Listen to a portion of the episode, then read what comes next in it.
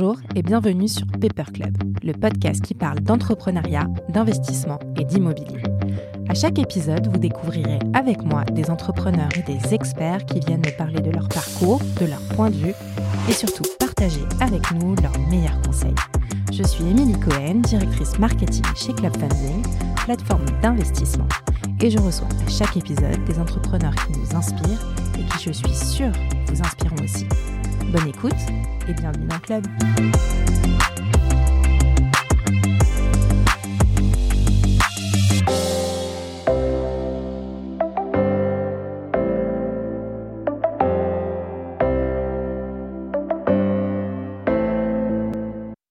Bonjour à tous. Savez-vous que plus d'une famille sur quatre en France est monoparentale?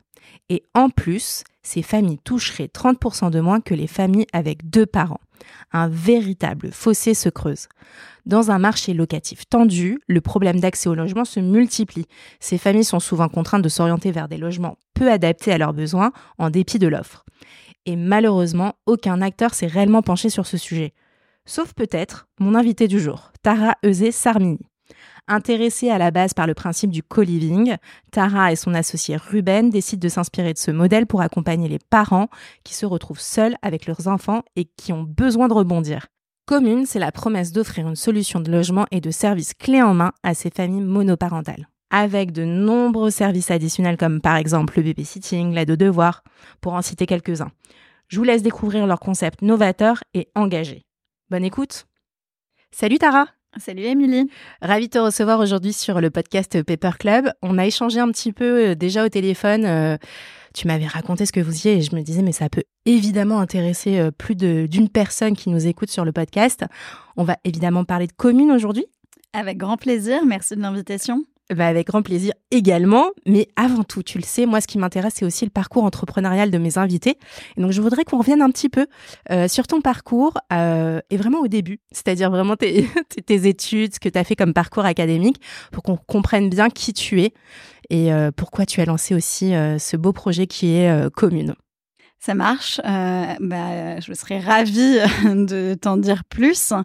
Euh, je pense euh, qu'au fond de moi, j'ai toujours su que je serais entrepreneur. J'ai grandi avec deux parents qui ont tous les deux monté des boîtes. donc voilà, c'était c'était tout à fait accessible, la norme à la maison. Et au-delà de ça, euh, je savais aussi euh, qu'il y avait mille choses qui m'intéressaient et que euh, j'avais aucune envie de rentrer dans les cases. Et donc j'ai fait des études relativement longues, variées. j'ai commencé par des études de sciences politiques, ensuite des études de finance, puis d'énergie et d'environnement. J'ai fait euh, trois masters et me rendant compte euh, que j'avais pas envie de poursuivre dans de la recherche et que un quatrième master n'avait pas beaucoup de sens et qu'il allait falloir se mettre euh, à travailler.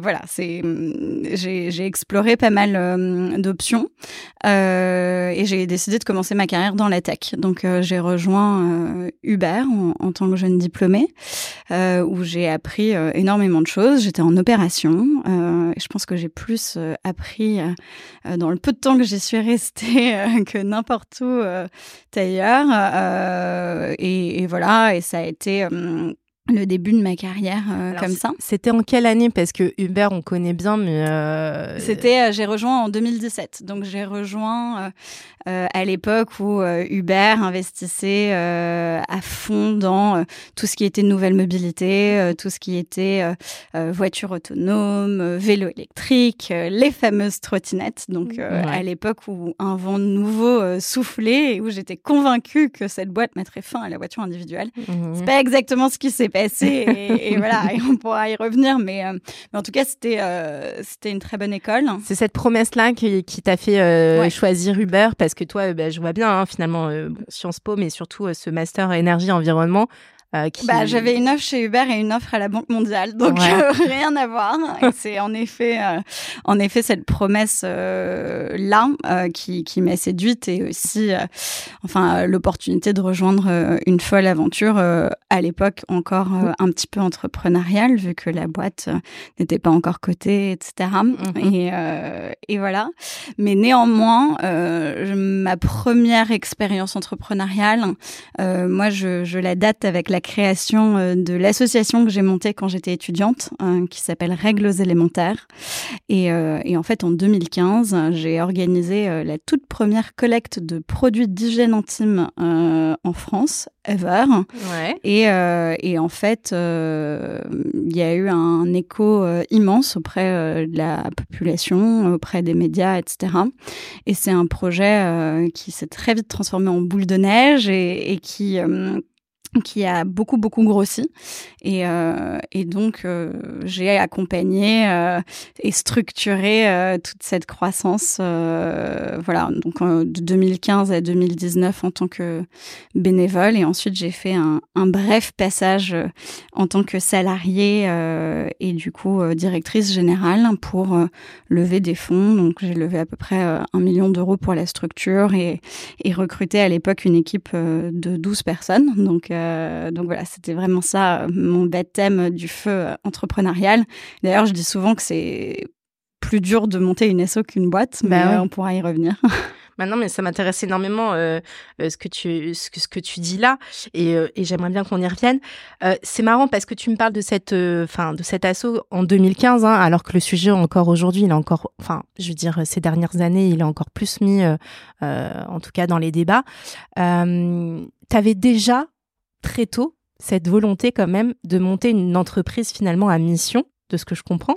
Alors j'ai toujours euh, eu envie euh, de changer les règles et euh, de bouleverser l'ordre établi, qui est souvent un ordre établi par tradition et, pas vraiment pour les raisons les plus évidentes ou de justice ou ou, les, les, raisons qui ont le plus de sens. Enfin, ça, me paraissait très clair, euh, déjà toute petite, qu'il y avait pas mal d'injustices et pas mal de choses qui tournaient par rond. Euh, donc voilà, donc ça a toujours été euh, une évidence pour moi que euh, bah, si on n'était pas satisfait ou satisfaite du système, il fallait s'employer à le changer et, et, et être dans l'action, en fait, plus que dans mmh. les revendications. donc ça a toujours été évident pour moi que tout projet que je mènerais, qu'il soit euh, enfin associatif, euh, euh, business euh, ou même des engagements autres, hein, d'écriture, euh, de prise de parole, euh, artistique. voilà, c'est important qu'il y ait toujours cette notion d'impact à cœur. Mais c'est marrant parce que c'est vrai que, alors je sais pas si c'est typiquement français ou pas, mais on, on met souvent, enfin on dit souvent que euh, monter une entreprise, euh, on pense business, mais tu es en train de montrer que pas forcément, oui, le business ça compte, mais l'idée c'est aussi euh, tout ce qu'on défend derrière, qui a un impact, etc. Alors c'est vrai que les gens qui sont très attirés par faire des choses à impact, ils vont plutôt aller dans l'associatif, en fait, toi, tu es en train de démontrer que c'est peut-être pas euh, tout à fait ce qu'il faut faire, ou alors l'un ne va pas sans l'autre. Ouais, pour moi, enfin, aujourd'hui, il y a trois leviers hein, pour faire euh, changer euh, les choses. C'est l'associatif, l'entreprise mhm. et la politique. Hein, et il n'y a rien qui va sans l'autre. C'est une évidence. Et en fait, on ne peut pas faire changer durablement les choses sans, sans avoir, sans que ces trois secteurs se, se, se, mettent en branle. Euh, voilà, mhm. c'est pour moi, c'est très clair, ça l'a toujours été. Euh, il y a des choses qu'on peut faire dans l'associatif qu'on peut absolument pas faire dans une boîte et vice versa.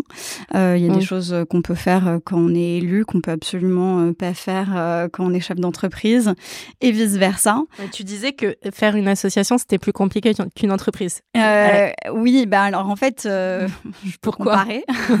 bah, En fait, enfin faire créer une association qui marche et qui euh, et qui se développe et, et perdure parce que bah déjà euh, les gens ne vous doivent rien. Euh, les, enfin en tout cas cette association et, et beaucoup aujourd'hui repose avec énormément de bénévoles qui peuvent partir euh, du jour au lendemain euh, sans préavis. Donc euh, ça c'est c'est hyper important puisque bah j'en sais quelque chose. Cet SO pendant quatre ans a été 100% bénévole lever de l'argent, c'est très dur dans l'absolu. Euh, et je ne minimiserai absolument pas le fait de lever de l'argent pour, euh, pour une boîte. Et on pourra y revenir aussi parce que bon, là, il y a d'autres enjeux et notamment des biais qui sont assez forts. Mais dans de l'associatif, en fait, bah, c'est pas des investisseurs ni des investisseuses. Et euh, c'est des subventions, c'est des dons de particuliers. Mmh, mmh. Et en fait, c'est exactement les mêmes dossiers les mêmes SERFA pour lever euh, 5 000 euros, 300 000 ou un million. Enfin, c'est mmh, complètement absurde. Euh, c'est des temps euh, de traitement euh, absolument délirants. Je me souviendrai toujours d'un dossier pour une subvention de 15 000 euros qui a duré 15 mois, alors qu'inversement, enfin, la première euh, subvention euh, ministérielle qu'on a reçue, c'était 60 000 euros et ça a pris une semaine. Enfin, je veux dire, il y a des choses qui sont complètement euh, absurdes. Donc, donc voilà. Et, et donc pour moi, c'est ces deux éléments, le fait que personne enfin n'est de compte à vous rendre et que euh, enfin les, les, temps de financement sont extrêmement longs euh, sont euh, des choses euh, qui complexifient la pérennité d'une structure associative. Mmh. ok, très clair. Et alors, à quel moment tu te lances dans l'aventure commune de commune? Parce que on a bien compris hein, cet intérêt de de ta part de euh, remarquer quels sont les problèmes ou en tout cas euh, comment y remédier ensuite. Et donc, euh, comment tu t'es intéressé finalement à, à, cette particularité des familles monoparentales et au logement de ces familles? Alors en fait, euh, quand j'ai quitté Uber, très peu de temps après, j'ai hum, été euh, chassée par une boîte de co-living, euh, tout ce qui est le plus classique du co-living, plutôt pour jeunes actifs et jeunes actives, mmh pour diriger leurs opérations en Allemagne. donc c'était hyper intéressant. Moi, je venais des ops chez Uber et, et, donc j'ai fait, je suis rentrée dans le process de recrutement. j'ai rencontré euh, l'un des fondateurs, euh, j'ai fait deux entretiens et en fait très vite, je me suis rendu compte que le co-living c'était ouf, hein, que c'était un secteur que je connaissais pas du tout, hyper intéressant, qui touchait à plein de choses, mais je me suis aussi rendu compte que j'avais pas envie de faire du co-living pour yuppies working in tech à Berlin quoi. c'est devenu très clair euh, et donc j'ai pas j'ai pas poursuivi le process de recrutement. Et, et, je me suis dit, j'y reviendrai, euh, mais plutôt pour euh, des publics isolés. Mm. Et, euh, et, donc, c'est resté dans un coin de ma tête. Et, et après deux confinements, l'explosion du Covid, etc., fin 2020, je me suis dit, bon, en fait, cette idée, là, j'ai envie de creuser. Et, et donc, j'ai d'abord regardé du co-living pour seniors, en me disant, les besoins sont énormes, ils le sont toujours. Mais en fait, très vite, je me suis rendu compte qu'il y avait beaucoup d'acteurs et d'actrices déjà euh, présents sur ce marché. Euh, très vite aussi, je me suis rendu compte que dans un contexte de pandémie, ça allait être euh, compliqué d'adresser cette cible, sachant que j'avais pas du tout envie de faire quelque chose de lourd et de médicalisé. Et en fait, euh, très vite, en poursuivant mon, mon, étude de marché et mon benchmark, je me suis rendu compte que l'éléphant dans la pièce, c'était les familles monoparentales, mmh. euh, un groupe en pleine croissance, euh, avec des besoins extrêmement spécifiques et absolument pas adressés par le marché, ni en France, ni ailleurs dans le monde. Et ça, ça a été ma plus grande surprise de me rendre compte que nulle part sur cette planète, avant commune, euh, il n'y avait de co-living pour familles monoparentales. Mmh. Donc euh, face euh, à ce constat, donc on est début 2021 et je me dis c'est une évidence, c'est ça que que je veux faire. Il y a hum, un marché exponentiel, qu'on le veuille ou non. Aujourd'hui, les familles monoparentales, c'est une famille sur quatre en France, quasiment une famille sur trois en Île-de-France. Ce ne sont des chiffres qui vont qu'augmenter, d'autant plus avec les phénomènes de monoparentalité choisie qu'on voit de plus en plus. donc voilà et, et en revanche, je me suis dit, euh, c'est énorme, euh, c'est de l'IMO, c'est de l'hospitality, enfin c'est tout ça euh, que je connaissais pas bien du tout à l'époque. Et euh, donc je me suis dit je veux pas du tout faire ça seule. Et en plus euh, voilà ayant eu des aventures entrepreneuriales seule là j'étais euh, convaincue que ce serait un projet qui se ferait à deux. Et donc je me suis lancée dans une longue quête d'associés. D'accord. Et, euh, et j'ai passé euh, cinq mois à, à, rencontrer plein de gens et, et après, par un heureux hasard et, et alignement d'étoiles, euh, j'ai croisé, recroisé en fait la route de Ruben Petri, euh, qui est donc mon associé depuis l'été 2021, qui est néerlandais, parle français comme toi et moi et cinq autres langues, et qui lui vient euh, du monde de, de l'hôtellerie euh, et qui a commencé donc euh, sa carrière chez Starwood puis chez Marriott. D'accord. Et, et, voilà, et on est parfaitement complémentaires et, et ça a été un, un, véritable coup de foudre professionnel. Et, euh, et, voilà, on est ouais. dans cette aventure euh, ensemble depuis euh, un bout maintenant. Et eh bah écoute, tu m'as bien expliqué comment tout ça a commencé, la, la genèse. Moi, il y a quand même deux questions que j'ai envie de te poser. Tu m'as parlé effectivement de certains chiffres. Une famille sur quatre en France est monoparentale, une famille sur trois en Ile-de-France. Mais est-ce que tu avais... Alors, ça, c'était pour trouver finalement ta cible. Mm -hmm. moi, je parle en, en, termes, en termes marketing des formations bien professionnelles. Sûr, bien sûr. Mais est-ce que tu avais constaté vraiment un, un problème dans le logement de ces familles et quel était le problème concrètement en fait Oui, bien sûr, oui. Pardon, j'ai pas répondu à, mais non, à cette mais partie de ta attends, question. Attends, je suis là aussi pour poser des questions, donc euh, t'inquiète euh, pas. Oui, en fait, ce dont je me suis rendu compte quand, quand je parle de l'éléphant dans la pièce, c'est que ces familles euh, monoparentales ont des besoins extrêmement spécifiques euh, au moment de la rupture ou, au moment où elles deviennent monoparentales. Et, euh, et en fait, ces besoins, c'est un besoin de logement ou de relogement qui est exactement le même que celui d'une famille dite classique avec deux parents ou euh, que les besoins euh, d'un couple. Et donc, en fait, les familles monoparentales, les mères célibataires et les pères célibataires vont se retrouver en concurrence, en compétition sur le même type d'actifs que des foyers avec deux revenus. Et donc typiquement, je caricature, mais ça va être le trois pièces de chambre euh, que tout le monde s'arrache. Et en fait, dès qu'on est dans un marché immobilier tendu, comme c'est le cas de Paris bien sûr, mais de toutes les grandes villes du monde, bah en fait, ça va être économiquement rationnel pour les propriétaires de choisir deux revenus au lieu d'un. Donc, en fait, il y a une sélection négative euh, mmh. qui s'opère et les familles monoparentales n'ont jamais accès, ou en tout cas extrêmement rarement, euh, accès aux, euh, aux, biens dont elles ont besoin. Et donc, se met en place une spirale infernale de bah, je peux pas me loger dans l'appartement qui me convient. Donc, en fait, soit je vais aller très très loin, soit je vais aller dans beaucoup plus petit. Vous avez sans doute entendu mille histoires de, de parents solos euh, qui dorment euh, dans le salon parce que finalement ne vivent que dans un deux pièces où il y a une seule chambre. Et, euh, et en fait, c'est le début euh, d'un cercle vicieux qui se met en place, qui est euh, bah, évidemment financier parce que bah, y a une perte de niveau de vie qui est conséquente. Euh, enfin, un an à, après la rupture, on, on l'estime à quasiment euh, 25% de chute de niveau de vie euh, pour pour les parents solos. c'est un cercle vicieux social parce qu'en fait, vous n'êtes plus dans le quartier que vous vouliez et pas dans un lieu où vous pouvez recevoir et encore moins avoir de l'intimité. Donc en fait, vous voyez plus personne et on sait que les familles monoparentales sont deux fois plus à risque d'exclusion sociale que les autres types de familles.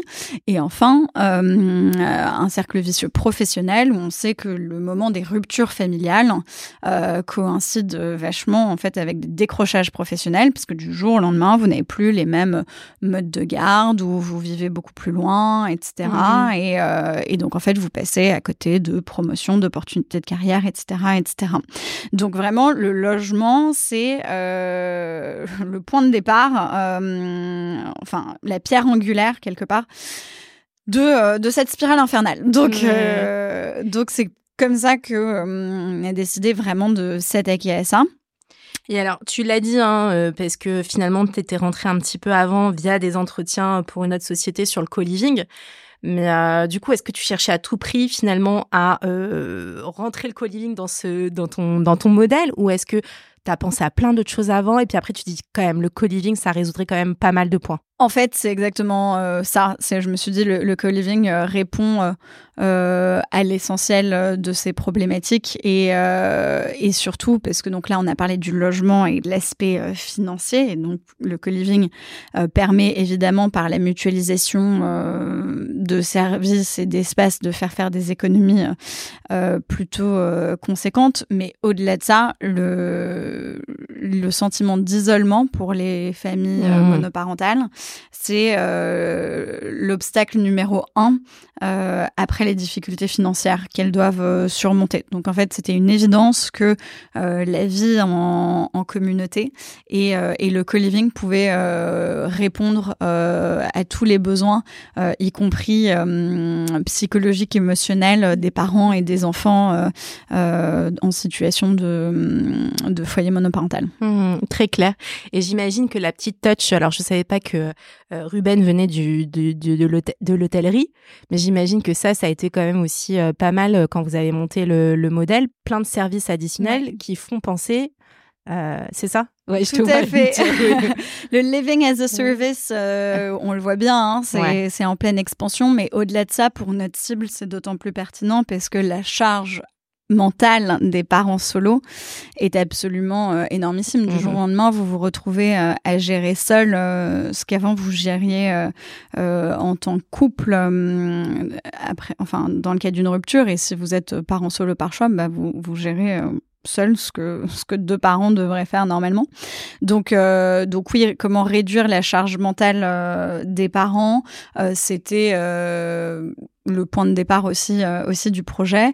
Et, euh, et donc, c'est vrai qu'on a pensé notre offre comme une offre euh, de logement et de services euh, clés en main avec euh, énormément de choses euh, disponibles sur place. Donc, dans notre offre de base, on va inclure, au-delà évidemment d'Internet, des services de streaming, Netflix, Spotify, Disney Plus pour les enfants. on va aussi inclure pour tout le monde du soutien scolaire et de l'assistance juridique. Et en plus de ça, à la carte, euh, tous les mois, les parents pourront décider euh, de faire appel euh, à un service de préparation de repas, à des activités extrascolaires, des cours de sport et bien sûr du babysitting qui est le service plébiscité. voilà, et donc ça c'est des services additionnels en plus du loyer. Ils peuvent aussi prendre des options en fonction de leurs besoins. Tout à fait. Ok. Ok, très clair. Euh, concrètement, aujourd'hui, donc la cible, on l'a comprise, hein, c'est euh, les familles monoparentales. Mais est-ce qu'il y a quelques chiffres aujourd'hui? Est-ce qu'on est plutôt sur euh, des familles à deux, trois, quatre enfants? Enfin, je sais pas. Est-ce qu'on est sur plutôt des femmes, des hommes? Est-ce que tu as quelques petits chiffres Bien sûr, bien sûr, bien sûr. Donc aujourd'hui, la monoparentalité, comme je disais, c'est une famille sur quatre en France, plutôt une sur trois en Île-de-France.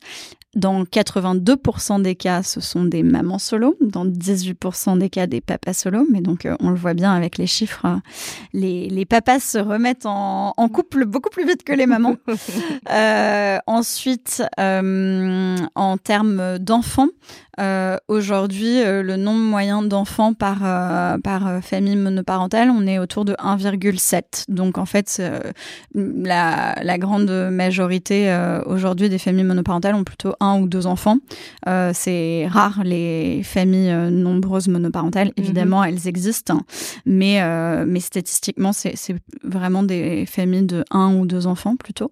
Et, et donc nous, c'est la cible qu'on va adresser aujourd'hui. On, on, est donc le premier co-living dédié aux familles monoparentales au monde et on accueille des mamans et des papas. Euh, et euh, en revanche, pour l'instant, on ne peut accueillir que des familles avec un ou deux enfants. D'accord, c'était la question que je voulais te poser. Est-ce que vous faites un peu du custom en fonction de la famille ou est-ce que pour l'instant, vous avez fait un peu des appartements témoin entre guillemets le modèle famille euh, un ou deux enfants. Ouais, pour l'instant, enfin et encore une fois hein, parce que hum, parce que c'est une solution euh, qui est euh, toute nouvelle hein, au vu de toutes les offres de co-living qui peuvent exister. nous pour pour scaler et, imposer notre modèle, c'était important d'avoir des typologies assez claires et qui répondent à l'essentiel des besoins. Donc aujourd'hui, on a imaginé avec notre design studio donc cutwork, des unités duo qui peuvent accueillir un adulte et un enfant et des unités trio qui peuvent accueillir un adulte et deux enfants.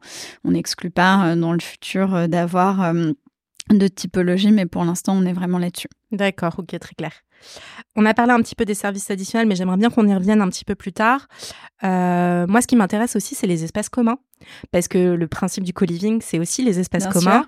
Euh, Aujourd'hui, les espaces communs euh, chez Commune, qu'est-ce que c'est? C'est euh, alors il y en a trois minimum. D'accord. donc il va y avoir évidemment une cuisine, salle à manger, tout équipé avec les chaises hautes évolutives, la machine à raclette et et la machine à sorbet. Enfin voilà, il y a plein de plein de trucs sympas, mais qui mine de rien en tant que parent solo, euh, c'est des choses euh, qui mises bout à bout euh, vous coûtent une blinde.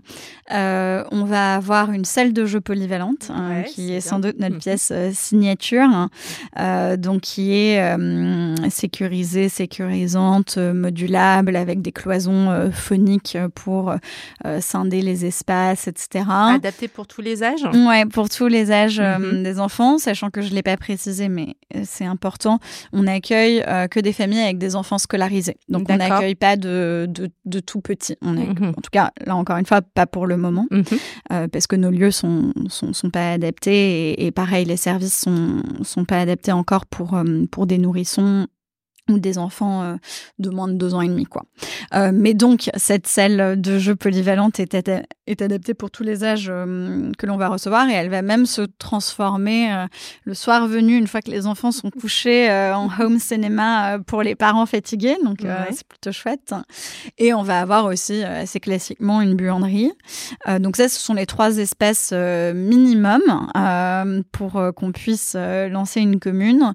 Et après sur aujourd'hui les, les premiers sites euh, qu'on développe. Euh, on a la chance aussi d'avoir des espaces extérieurs, donc euh, jardin, terrasse, ce qui est évidemment très prisé et recherché. on va aussi dans l'une des résidences qu'on ouvre, bah, la première qui va ouvrir en région parisienne, on va avoir un espace de coworking. Ah ça revient aussi pas mal dans, dans les demandes. Et après, on peut imaginer plein de choses, des, des salles de sport, des euh, des speakeasy. Enfin voilà, il y a pas mal euh, de trucs euh, qu'on a envie de développer, même si bien évidemment tout dépend du foncier auquel on a accès. Évidemment, on va en parler justement sur la question de l'immobilier et du foncier. mais avant, on a parlé d'espaces communs, les espaces privés, les appartements.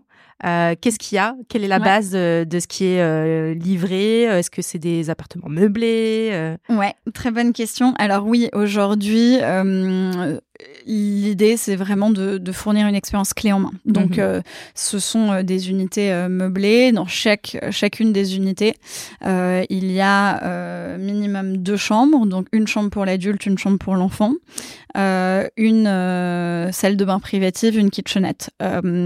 Comment on est arrivé à cette typologie On a interrogé des centaines de personnes et fait des focus group avec des parents solo, etc. pour vraiment co-construire cette offre. on s'est pris pour Charlotte Perriand et Le Corbusier à imaginer les flux, voilà, les, la meilleure typologie d'espace. On a travaillé bien évidemment avec des designers, des archives, etc. ce qui est vachement revenu, c'était l'importance d'une chambre à soi. Euh, Virginia Woolf euh, était très présente dans toutes les discussions qu'on a pu avoir. Et donc vraiment de, créer, euh, de recréer de l'intimité pour les parents, les enfants et vraiment aussi que, que chacun et chacune puisse avoir son monde, son autonomie, son indépendance et se réunir dans des espaces euh, collectifs pour échanger, socialiser, etc. Donc on a vraiment pensé en fait les, mm, les espaces privatifs et donc euh, les unités individuelles comme les espaces euh, nocturnes, donc pour dormir, pour se ressourcer, pour petit déjeuner à la limite, mais vraiment sinon tous les espaces diurnes, on les a vraiment pensés en collectif, donc dans les espaces partagés et là aussi vraiment pour rompre ce, ce cercle vicieux de, de l'isolement et de l'exclusion euh, euh, sociale auxquelles font face euh, les familles monoparentales traditionnellement. D'accord. Et toutes les chambres sont, enfin toutes les chambres, tous les appartements sont pareils, sont les mêmes ou? Alors non, ça dépend des, des unités, ça va mhm. varier à, à, quelques petites choses près. Mais donc là, ce que je t'ai décrit, c'est euh, l'unité duo euh, type. Mhm. Mhm. Euh, on a aussi une unité donc trio, donc pour un parent, deux enfants. Et donc là, on a toujours deux chambres, euh, une salle de bain privative, une kitchenette, mais on a aussi une troisième chambre qui est une chambre convertible, euh, parce que là, on s'est rendu compte qu'il y avait pas mal de, cas de figure où il y a des, parents solos qui ont un ado qui navigue vachement entre les deux parents et, un enfant plus jeune qui est beaucoup plus souvent là. Euh, et donc, en fait, typiquement, la, troisième chambre peut être convertie en, salon, en bureau, voilà, le, temps où, l'adolescent typiquement n'est pas là. Mm-hmm. Euh, et après, euh, enfin voilà, vu qu'on va faire aussi bien de la réhab, de la rénovation que du neuf, on fait aussi avec euh, ce qu'on a. Et, donc là, je pense à, l'un de nos projets où on a pas mal de mezzanines, on va pouvoir avoir des alcôves type bibliothèque, des choses comme ça. Mais, mais, mais globalement, on essaye de rester sur ces, sur ces typologies-là. Ok, ok, très clair. Les services additionnels, finalement, tu en as parlé. Euh, c'est vrai que moi, du coup, j'avais envie de te poser la question de si vous aviez mis à disposition des crèches, etc. Mais comme tu me disais peut-être que les enfants, ils étaient scolarisés. Ouais, les enfants sont scolarisés. Il y a moins ces sujets. Ouais. Il, y a, le babysitting et il y a en fait le babysitting après l'école. Donc, on a une offre de babysitting 16h30, euh, 19h30 euh, tous les jours de la semaine. on arrive à avoir des tarifs tarif euh, défiant toute concurrence. Donc euh, l'heure de babysitting euh, revient à 5 euros pour pour les parents, donc c'est quand même plutôt chouette. pas mal d'activités extrascolaires mhm. et et après là aussi c'est une offre qui est en perpétuelle évolution, qui est construite à la fois par nous chez Commune, notre équipe, mais aussi les remontées des parents solos. là par exemple on a des des parents candidats qui nous ont demandé si on pouvait avoir des cours de langue sein des communes. Ah et donc, si on a suffisamment euh, de, de, personnes euh, partantes, euh, on pourra mettre en place des cours de langue. Enfin, voilà, on peut imaginer vraiment plein de choses et c'est ça qui est chouette. Ouais, le modèle est évolutif en fonction des habitants, finalement, de, de, communes. tu m'as dit un petit peu qu'est-ce que quels étaient les critères de base de sélection. Alors j'ai retenu famille 1 à 2 enfants, plutôt scolarisés. Est-ce qu'il y a d'autres critères de sélection? Il y a plusieurs critères de sélection. Donc, en effet, comme tu le disais, euh, faut être famille monoparentale. Je le reprécise parce que euh, on a beaucoup de demandes de jeunes parents, euh, de jeunes couples débordés par l'arrivée du premier enfant qui nous disent mais nous aussi on veut venir vivre chez Commune. Et donc, pour l'instant, c'est c'est pas possible. Il y a un marché, mais il y a un véritable marché et, peut-être qu'on ira un jour là-dessus. Donc, faut être famille monoparentale avec un ou deux enfants. Euh, maximum pour le moment, que ces enfants soient en âge d'être scolarisés.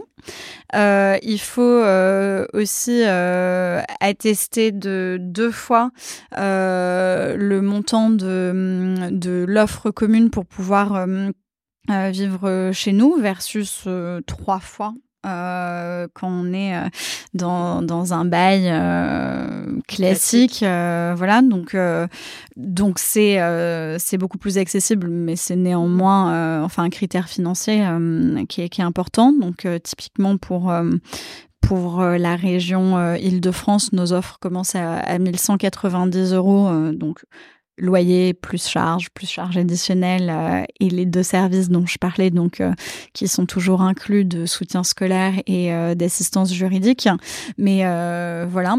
et ensuite, faut vraiment aussi être capable de montrer sa motivation à, vivre en communauté, parce que évidemment que c'est chouette de rejoindre un co-living, de faire des économies, etc. Mais mais pour que ça vive faut, faut aussi s'impliquer dans, dans cette vie en en, collectivité. Et, euh, et, en fait, euh, aujourd'hui, euh, c'est un, critère essentiel pour nous. Et, dans les phases de candidature, c'est vrai qu'on demande aux gens une lettre de motivation. bah, non, non. Alors c'est à l'oral, mais comment il ou elle souhaite s'impliquer. Et typiquement, ce qu'il ou elle aimerait partager avec la communauté. Et il y a des choses très claires aussi en nous rejoignant. typiquement, vous vous allez devoir participer aussi aussi à, cette vie en co-living et, et, donc notamment sur le babysitting. On a des babysitters professionnels qui sont là, mais on demande aussi d'avoir des parents référents. Donc en fait, s'il y a 20 familles dans une commune, s'il y a 20 parents, bah un soir sur 20, euh, vous allez être parent référent. Euh, voilà, donc, euh, donc ça, c'est un critère non négligeable. Ok, très clair. Est-ce qu'il y a une durée dans le temps euh, pour euh, être habitant de commune Oui, oui, oui. Ouais. euh, Aujourd'hui, à la fois de par une volonté de boîte, mais aussi de par une volonté de l'immense majorité des personnes qu'on a interviewées, on, on, a voulu développer une offre transitoire. D'accord. on voit vraiment notre offre comme le parfait coussin d'atterrissage pour se stabiliser dans l'apprentissage de la monoparentalité. Euh, et donc, on, voit la vie chez Commune allant de un an à trois ans. Euh, un an, c'est vraiment euh, la période incompressible. Déjà, c'est une année scolaire, c'est souvent la durée minimum de procédure pour des séparations, des divorces, etc. mais en fait, trois ans, c'est aussi un peu la durée maximum parce que aujourd'hui, l'âge moyen des enfants au moment d'un divorce, ça tourne autour de 7 ans. Et en fait, au bout de trois ans, c'est vrai que vos enfants ont grandi, sont plus autonomes, euh, peuvent rentrer tout seuls de l'école, etc. Vous faites pas la même chose avec un gamin de 7 ans euh, qui sait pas se cuisiner des pâtes et hum, et euh, peut pas se garder euh, tout seul le soir qu'avec un ado de 11, 12, 13, 14 ans quoi. Donc euh, donc voilà, c'est vraiment euh, pour nous important que que un maximum de personnes puissent profiter de notre offre. Et donc c'est pour ça qu'on a voulu la limiter dans le temps. Et en face, c'est aussi la volonté des parents qui nous disent bah un an c'est c'est le minimum incompressible. Mais normalement au bout de trois ans si on tient nos promesses hein, voilà que les personnes ont pu faire suffisamment d'économie, etc., normalement, elles sont stabilisées et peuvent euh, repartir euh, vers de nouveaux horizons. Mmh. Mais comme tu es au début du modèle, j'imagine que, enfin, c'est ce que vous êtes fixé, mais en fonction euh, de l'expérience utilisateur, ça sera adapté, adaptable. Bien sûr, sans doute, on n'est pas, on n'est pas rigide, hein, mais ce sera un bon problème à avoir si les gens veulent rester plus longtemps. Mais après, c'est vrai que Parce que j'imagine que dans le co-living, excuse-moi de te couper, il y a des liens qui se créent aussi. Donc ça bah, doit être. Bien sûr, bah, voilà, mais euh, évidemment, on a hâte de créer des couples communs et des bébés communs. Et euh... Bon après ça ils pourront partir après. Non mais parce que pourquoi je te dis ça? Parce que j'ai le souvenir du premier épisode euh, de podcast euh, Paper Club avec Nickel Benabou qui a fondé VP et ensuite la financière Saint James et qui avait investi dans une euh, start-up qui fait du co-living. Et j'ai cette phrase toujours qui résonne en moi avec la voix de Michael qui me disait euh, qu'il avait une connaissance qui avait commencé du co-living et qu'il voulait pas repartir. il voulait rester dans le co-living. Oui, oui, non, mais bien sûr. Parce qu'il avait fait des copains, du réseau, euh, voilà.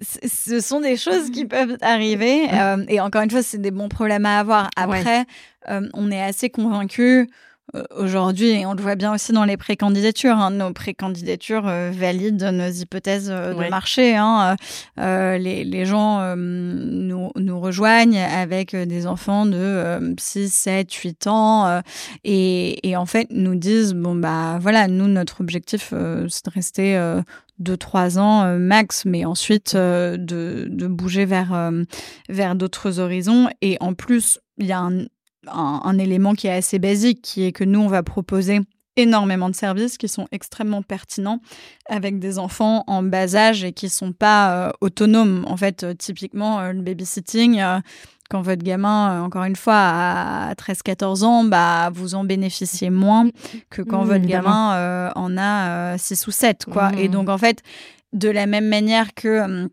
c'est euh, un, un, point en moins de rejoindre une commune et d'avoir accès à tous ces services sur place quand vous avez euh, des, des, jeunes enfants. Euh, à partir du moment où vos enfants sont autonomes, si vous devez être d'astreinte quand même pour le babysitting, je reprends cet exemple qui est très parlant, bah, ça vous intéresse moins et mécaniquement vous allez avoir envie d'autre chose. en tout cas, c'est la théorie. On le verra en pratique. Oui, mais je te posais la question pour t'embêter parce que j'avais cette petite phrase de Miguel Benabou qui raisonner. Euh, on va parler immobilier parce que tu le sais, hein, on a beaucoup dans nos auditeurs des investisseurs immobiliers, mais pas que, hein, mais et du coup qui s'intéressent à la question de l'immobilier, l'investissement immobilier pur mm. et le foncier.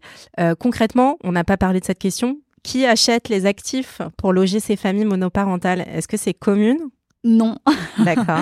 non, non, ce n'est pas nous. Euh, on est euh, purement euh, asset light euh, aujourd'hui et bah, pour plein de raisons, mais notamment parce que on a une volonté de, de scale très rapide, notamment à l'étranger. On est déjà très sollicité et comme je le disais en, en, début de podcast, on est les premiers premières au monde à développer ce concept. Donc clairement, il y a beaucoup de marchés à aller euh, conquérir et euh, cette euh, croissance très rapide, y compris à l'international, est assez complexe à, à gérer avec une immobilisation très forte de capitaux dans des murs, mmh. globalement. et après, puisqu'il y a des personnes qui font ça très bien, donc on va travailler avec des invest immo.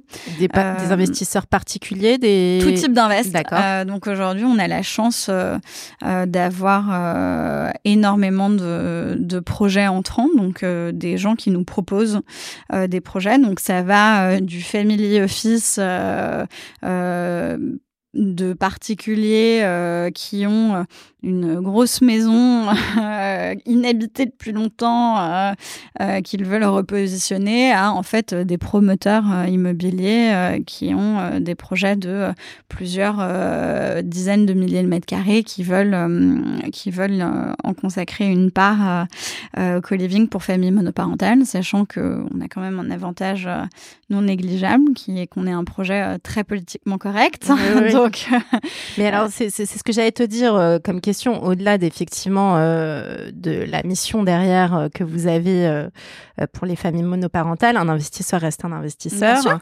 Et ce qu'il recherche, c'est aussi la rentabilité. Donc, c'est ce que vous lui proposez. Ah oui, aujourd'hui, on a le même, la même renta que n'importe quel autre projet de co-living pour jeunes actifs, jeunes actifs, voire meilleur dans certains cas parce qu'on a accès à des opportunités que, que d'autres n'auraient pas. Donc, aujourd'hui, il n'y a aucun discount qui serait lié à notre impact en fait euh, bien au contraire, il y a le même niveau de renta et derrière vous cochez un certain nombre euh, de cases ESG, donc euh, donc c'est plutôt chouette. Et, et donc aujourd'hui, oui, on a énormément d'invest qui frappent à notre porte et donc ça va, comme je disais, de, de family office en passant par des promoteurs, des foncières, des des banques, des assurances. Enfin voilà, c'est vraiment très très large. Et, et nous, on est encore une, une petite équipe très agile et on est capable aujourd'hui de de s'adapter euh, à, tous ces interlocuteurs, toutes ces mhm. interlocutrices, donc c'est chouette. Là aujourd'hui, tu disais il y a deux euh, projets en cours, donc sur il y a deux projets qui ouvrent avant la fin ah, de l'année. qui ouvrent la fin en, en, cours, en, cours. Euh, c'est pas un family office ou un investisseur sur un actif, c'est euh, plusieurs sur euh, un. Enfin, non, il y a pas alors, de modèle. Enfin, aujourd'hui, on n'a pas de, on n'a pas de, de partenariat exclusif. Donc en mhm. fait, ça va être euh, pour l'instant un ou une invest par résidence. aujourd'hui, on a des, des projets, des développements aussi par grappe. Hein, donc mhm. typiquement, enfin, il y a des développements en cours dans le nord de la France où on a euh, trois quatre projets euh, avec euh, avec les mêmes invests mais mais aujourd'hui non on se ferme la porte à aucune collaboration et, et on est ouvert oui à toute forme de partenariat et il n'y a rien Enfin, rien qui nous empêche. Euh, ouais, mais pour le modèle, ce que je voulais dire, pour le modèle, c'est pas, euh, vous vous êtes pas dit, euh, ça va être plus simple, on va faire un actif, un invest. Alors, ce qui est difficilement réalisable, on se le dit. Mais vous vous dites, voilà, vous créez une société avec plusieurs invests et après vous vous co-investissez pour pour acheter l'actif? Non, non, pas pour le moment. En tout cas, vraiment pour le. Enfin, encore une fois, comme je disais, on a énormément d'entrants. A les deux projets qui qui vont voir le jour avant la fin de l'année. Nous, enfin, les invests sont venus nous chercher pour repérer leurs actifs. D'accord. Euh, donc c'était euh, des des gens qui détenaient déjà euh, les actifs et qui voulaient euh, euh, spécialement du co-living et qui ont entendu parler de nous et qui voulaient le faire. Ok, c'était la, seconde question que je voulais te poser sur le sourcing. Est-ce que vous, vous, vous faites, euh, vous repérez ou est-ce qu'il y a des investisseurs qui arrivent qui disent, voilà, bah, moi j'ai un actif euh, dans les Yvelines, euh, ça serait vachement bien qu'on fasse quelque chose là-bas Il y a les deux cas de figure? Il y a les deux cas de figure. Au début, on pensait qu'on aurait énormément de, de travail pour euh, sourcer les actifs euh, et que ça serait une grande partie de notre temps. Et en fait, euh, alors est-ce que c'est de la chance? Est-ce qu'on l'a provoqué? J'en sais rien. Mais, euh, mais aujourd'hui, 90% c'est de l'entrant. D'accord. C'est de l'entrant. on vous propose des murs. On vous propose des murs. on nous propose des, des bâtiments, des immeubles, des projets neufs, des projets de réa. ok. Et, et toute la gestion, travaux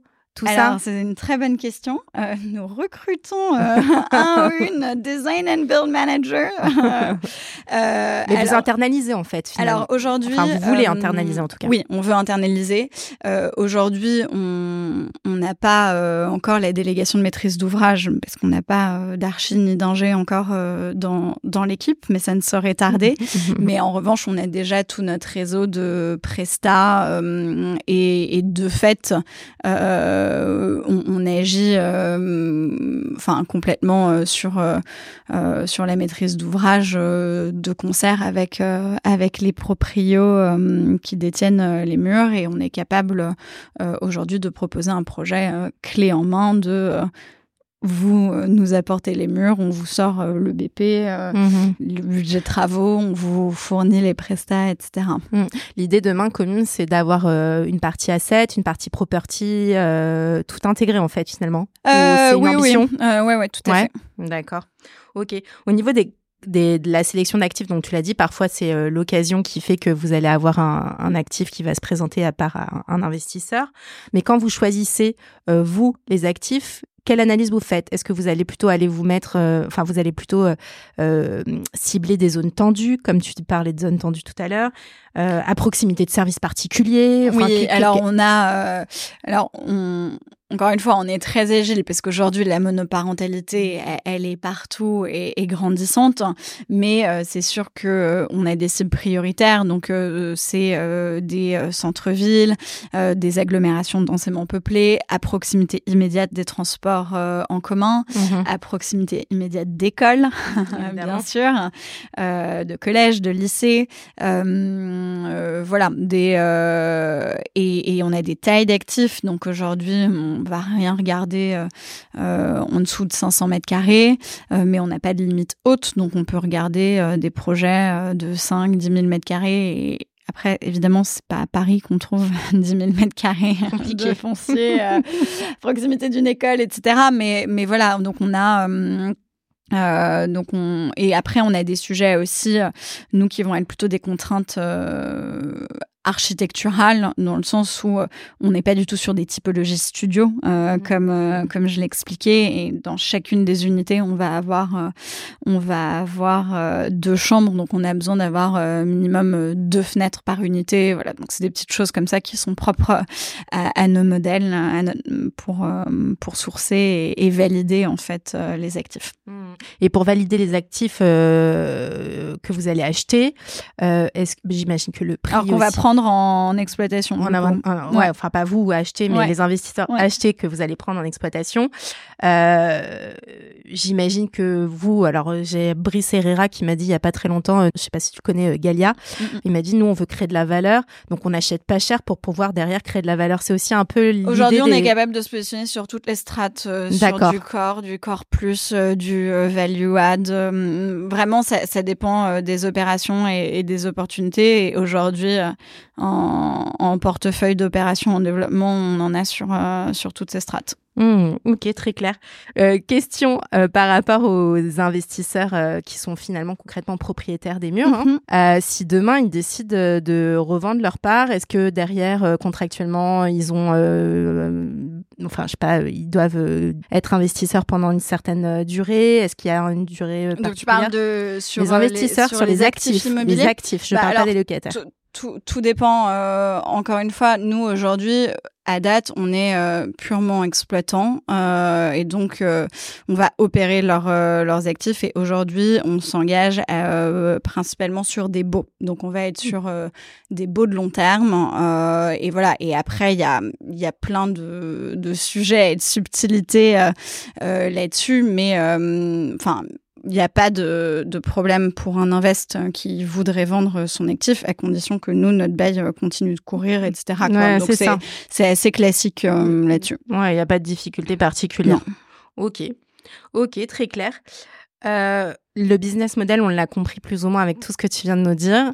Euh, mais euh, si tu peux euh, nous le réexpliquer en deux mots, quelle est votre source finalement de rémunération? De revenus, bien sûr. alors aujourd'hui, comme tout co-living, évidemment, c'est ça va être un spread sur les loyers, donc entre le loyer que nous on va payer au propriétaire ou à la propriétaire et les loyers individuels qu'on va encaisser de, de la part des co-livers et euh, contrairement pour le coup à d'autres acteurs et actrices de co-living, euh, nous on a une grande part de, de nos revenus qui va provenir en fait des services euh, additionnels. Il y a des services qui sont euh, internalisés, d'autres qui sont euh, externalisés et où on va avoir un modèle de marketplace et, et prendre une commission sur sur le volume d'affaires généré. Mais donc voilà les deux sources de revenus de Ok, très clair. Et alors, euh, je l'ai compris hein, en termes de, de, volonté, de ce que vous, ce à quoi vous aspirez, c'est aller euh, chercher de nouveaux marchés euh, géographiques, de ce que j'ai mhm. compris. je sais que vous avez fait des levées là dernièrement. Une, oui. Enfin, une levée, mais qui est déjà très très très bien.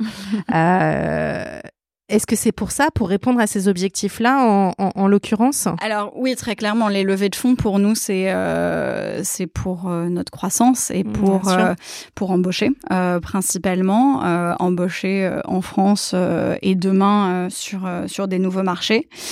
c'est aussi nécessaire pour bah, fournir les, les garanties bancaires et voilà suffisantes et, et la solidité etc.